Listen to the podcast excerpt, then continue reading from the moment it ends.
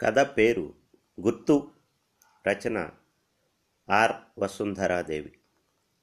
మంచి ఖరీదైన ఎరుపు రంగు వెంకటగిరి జరీ చెరే అదే రంగు లిప్స్టిక్ గోళ్ళ రంగు కెంపులు ముత్యాలు కలిసిన సొమ్ములు మ్యాక్స్ ఫ్యాక్టర్ మేకప్ ఆడంబరం లేకుండా ప్రత్యేకంగా కనిపిస్తోంది కళావతి. అప్పటికంటే బహు కొద్దిగా లావైన అప్పటి బాపు బొమ్మ రూపం మారలేదు. పదిహేనేళ్ళ క్రితం తామిద్దరూ కలిసి చదువుకున్నప్పటికంటే కొద్దిగా తెల్లబడటం మొహం కొంచెం కోలగా తెరటం తప్పించి కళావతిలో మార్పు కనిపించలేదు నళినికి. అప్పటిలాగే ప్రతి చిన్న విషయం గురించి శ్రద్ధ తీసుకుని తనకు ముఖ్యమైన అభిరుచుల్ని అలాగే నిలుపుకున్నదన్నమాట. విశాఖలో చదువుకుంటున్నప్పుడు కాలేజీకి బస్సు వెళ్ళే దోవ చాలా అందంగా ఉండేది. నీలమైన ఆకాశం క్రింద ఈ పక్క ఆ పక్క నల్లటి కొండలు. కొండల మధ్యన ఎగుడు దిగుడుగా మెలికలు తిరుగుతూ పోయే రోడ్లు. చల్లని సముద్రపు ఉప్పు గాలికి ఒళ్ళంతా బంక తడి. ఎంత దూరం పోయినా అదే అందం. ప్రకృతిలోని ఆనందంలోకి ప్రయాణం అది. ఈ కొండ మీద ఒకటి ఆ కొండ మీద ఒకటి బంగ్లాలుండేవి. కొండ వంపుల్లో ఒదిగి ఎత్తు మీద ఒంటరిగా విశిష్టంగా అందంగా ఆనందంగా ఒకదాని పేరు డౌస్ నెస్ట్ ఇంకో దాని పేరు పిజియన్స్ నెస్ట్. బస్సులోని రణగణ ధ్వనితో సంబంధం లేకుండా బయటకు చూస్తూ ప్రక్కపక్కనే కూర్చునేవాళ్ళు తామిద్దరూ సాధారణంగా. పెళ్ళయ్యాక నేను డౌస్ నెస్ట్లో ఉండే మేనేజర్ గారి భార్యలా ఉంటాను నల్ని అన్నది కళావతి ఒకసారి. ఆ మేనేజర్ గారి భార్య చాలా గొప్పగా ఉండేది. అందమైన ఎంబ్రాయిడరీలు పెయింటింగు చేసేది. ఒకసారి మాకు అందమైన డిన్నర్ ఇచ్చింది. ముచ్చటైన పిల్లలిద్దరున్నారు ఆమెకు. కళావతి మాటలతో ఈ లోకంలోకి వచ్చింది నలిని ఇంతసేపటి నుంచి ఇదా నీవు ఆలోచిస్తున్నది? ఎప్పుడూ నీకు ఎలా ఉంటే బాగుంటుందన్న ఆలోచనే అన్నది నవ్వుతూ కించిత్తు విసుగుతో. కళావతి ఇదే విషయాన్ని రెండు మూడు సార్లు చెప్పింది. తరువాత తాను ఎలా ఉండాలో ఎలా కనిపించాలో ఎలా డ్రెస్ చేసుకుని ఎలా మాట్లాడి ఎలాంటి అభిప్రాయం ఎదుటి వాళ్ళలో కలిగించాలో కళావతికి స్పష్టంగా తెలుసు.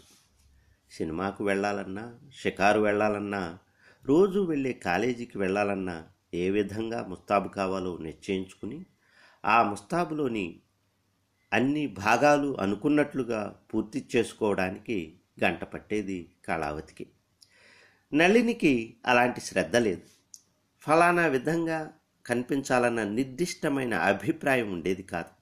అలాంటి ఊహాచిత్రం కలిగి ఉండడం హాస్యాస్పదంగా తోచేది కూడా. అది మనసులోని శూన్యతకు పరిమితత్వానికి చిహ్నం అనిపించేది. కానీ చిత్రం ఏమిటంటే కళావతి కాలగమనంతో మారకుండా విరుగు తరుగులు లేకుండా చెక్కు చెదరకుండా ఉండిపోయింది. కోరుకున్న దాన్ని సాధించగలిగింది.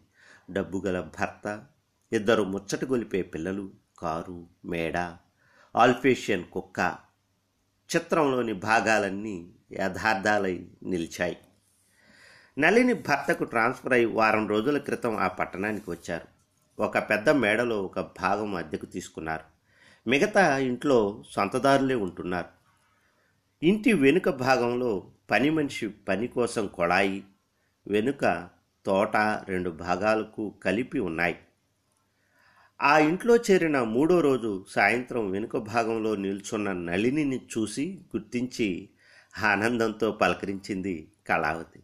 ఆమె ఇంటి యజమానురాలు. ఆమెకు ఊసిపోనప్పుడు తోడు కోసం అద్దెకిచ్చారట మా భాగం ఇల్లు. అద్దెకివ్వకుండా కళాత్మకంగా ఉండొచ్చు. పదిహేనేళ్ళ క్రితం ఇద్దరూ మంచి స్నేహితులు. సాహిత్యంలోని అభిరుచుల వలన దగ్గరై చదువుకున్న మూడేళ్ళు కలిసి ఉన్నారు. ఇన్నేళ్ళ తర్వాత కళావతితో పోల్చి చూసుకున్న నళినికి కించిత్ న్యూనతాభావం కలిగింది. తనకి కళావతికి ఎంత భేదం? నాజూకైన తన శరీరం లావై ఆకృతిని కోల్పోయింది. తనకు డబ్బు కారు కావలసినవన్నీ ఉన్నాయి. కానీ అవి కళావతికిలాగా తనకు తృప్తినివ్వలేకపోతున్నాయి. ఉండి లేనివైపోతున్నాయి. ప్రతి విషయాన్ని అల్పమని తోసిపుచ్చే మనసు ఏ పనిని సరిగా చేయనివ్వదు. ఇల్లు శుభ్రంగా సర్దుతూ శుభ్రతలో ఏమున్నది అనుకుంటుంది వంట చేస్తూనే ఆ పాడు తిండి అనుకుంటుంది.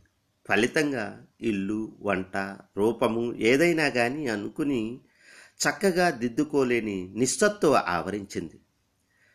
ప్రాణసములనుకున్న భర్త పిల్లలు దగ్గర ఉండి దూరంగా ఉన్నట్లు కనిపిస్తున్నారు.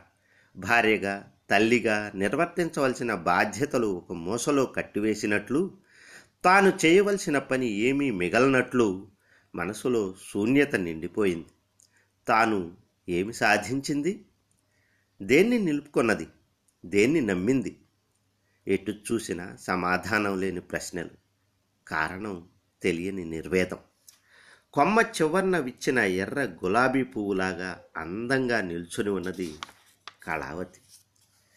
నిన్ను గురించి నేను ఎన్నోసార్లు అనుకున్నాను నల్లి అప్పటిలాగే ఉన్నావో ఏమైనా మారిపోయావోనని కొద్దిగా చాలా కొద్దిగా లావయ్యావు. కళావతి కళ్ళు నళినిని ఆప్యాయంగా తడిమాయి. నళినికి చికాకు కలిగింది. కొద్దిగా ఏమిటి? చాలా లావయ్యాను అన్నది. కళావతి నవ్వింది. చిన్న వెండి గంట మ్రోగినట్లుగా. ఆ నవ్వుని చూచి నళినికి మరింత చికాకు వేసింది. అంతలోనే తమాయించుకుని కళావతిని చూసి నేను అసాయ అసూయపడుతున్నానా? ఎందుకు అనుకుంది. పదిహేనేళ్ళ క్రితం ఎలా ఉన్నదో ఇప్పుడు అలానే ఉన్నది కళావతి. అప్పుడు కళావతిని చూసి అసూయ చెందకపోగా విసుక్కున్నది. అల్పమైన విషయాలకు అతి ముఖ్యమైనట్లు విలువనిస్తుందని లోతులేని వ్యక్తి అని అనుకున్నది. ఇప్పుడు ఆ అల్పమైన విలువలు కూడా తనకు లేనందుకు కలత కలుగుతోంది. ఆ మార్పు కళావతిలో వచ్చింది కాదు తనలో కలిగినదే.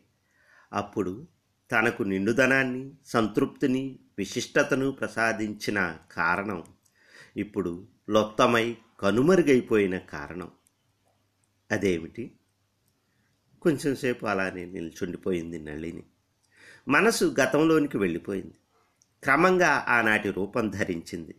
నాన్నగారు అమ్మ చెల్లెళ్ళు ముఖ్యంగా నాన్నగారు. తప్పప్పులకు మంచి చెడ్డలకు అతీతంగా ఒకనొక దివ్యమైన ప్రేమ భావంలో అది ప్రసాదించే ఆనందంలో అందరూ ఒకటిగా ఆ తృప్తిలో తనొక విశిష్టమైన దాన్నన్న అహంకారం మిగతా అన్ని విషయాలు అల్పమైనవన్న నిరసన ఏదైనా చెయ్యాలి సాధించాలన్న అవసరం లేదు. నేను ఉండటమే ఆనందం. లౌకిక జీవితానికి సంబంధించిన విలువలు అన్నీ నిస్సారంగా పరిమితమైనవిగా గుర్తింపు అవసరం లేనివిగా తోచాయి. ఆ ఆనందం ఏకత అనేవి సత్యము శాశ్వతము అవునా? దానికి మూలం ఏమిటి? అన్న ప్రశ్నలు తోచలేదు. ఏ సందేహానికి అవసరం కలుగలేదు అప్పుడు. ఇద్దరు ఇలా నిల్చుని ఉండగానే పని మనిషి వచ్చింది. రెండు స్టీల్ గిన్నెలు ఒకే ఆకారంలో ఉండేవి పట్టుకొచ్చింది. ఒకటి రెండో దానికంటే కొద్దిగా పెద్దది. అమ్మా వీటిలో ఒక గిన్నె మనది ఇంకోటి మూడో ఇంటి వాళ్ళదిను. అన్నం తీసుకుపోయాను. రెండూ కలిసిపోయినాయి గుర్తులు లేవు. మనదేదో తీసుకోండి అన్నది.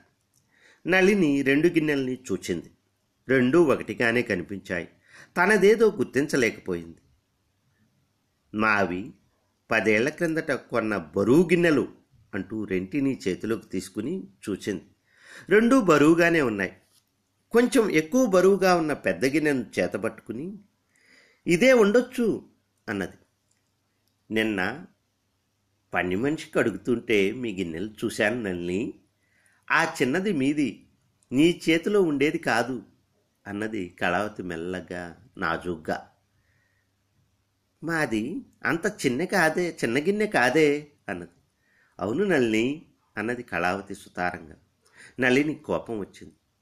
నా వస్తువుల సంగతి నాకంటే తనకు ఎక్కువ తెలుసుననుకుంటుందేమిటి? నేను బిఏలో ఫస్ట్ క్లాస్ తాను థర్డ్ క్లాస్ అనుకుంది. ఎట్లయినా ఏది ఏ గిన్నో కనిపెట్టాలి.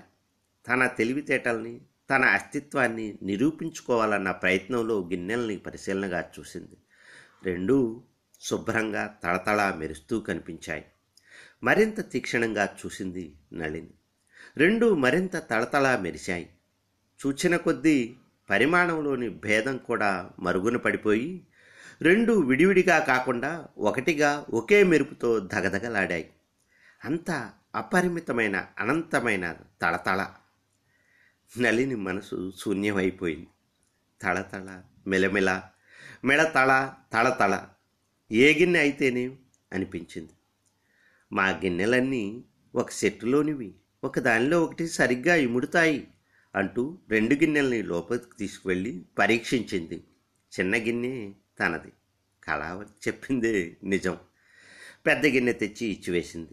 వాళ్ళిద్దరి మొహాల్లోనూ నవ్వు కనిపించింది. సొంత గిన్నెను గుర్తించుకోలేని వెరితనం చూడు అన్నట్లుంది ఆ నవ్వు.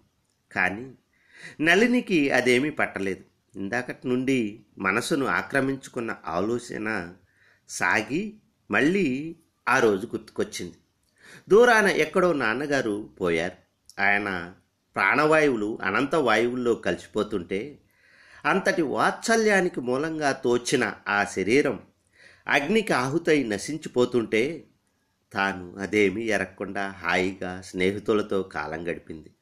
దివ్యంగా భాషించిన ఆ ప్రేమ మండి బూడిదైపోతుంటే తనకెందుకు తెలియలేదు?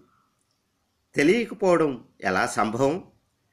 ఏ కొంచెంగానైనా తెలిసిందేమో ఏ సూచనైనా అందించిందేమోనని ఆనాటి సంఘటనల్ని ఎన్నోసార్లు తరచి తరచి చూచుకున్నది.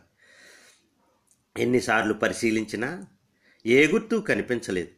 ఆ ప్రేమ భావానికి అస్తిత్వం ఉంటే ఇలా జరగదు కదా అనుకుంది. క్రమేణా స్వశక్తి మీద సొంత ఆలోచన మీద నమ్మకం సడలిపోయింది. తాను చేయవలసినదేదో చెయ్యనట్లు ఈ వైఫల్యానికి తానే కారణమైనట్లు అపరాధ భావన మనసులో తలెత్తింది. జీవితం మీద విరక్తి ఏర్పడ్డది. వర్తమానంలోకి వచ్చిన నళిని పసితనపు భ్రమల్లో నుంచి ఎదగలేకపోయానేమో అనుకుంది.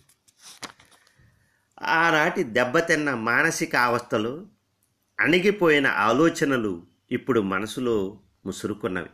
కంటికి కనిపించకుండా పోతున్న గతం ఏమైపోతున్నది? ప్రస్తుతంలో ఉన్న నేను నా గతం నుంచి వేరు ఎట్లాగవుతాను? ఆత్మీయతగా మనసులో నిండిపోయి నా అస్తిత్వానికి మూలంగా నిలిచిన ఆ మహద్భావం వాస్తవం కాదనుకుంటే జీవితాన్ని అర్థం చేసుకోవడం ఎట్లాగా?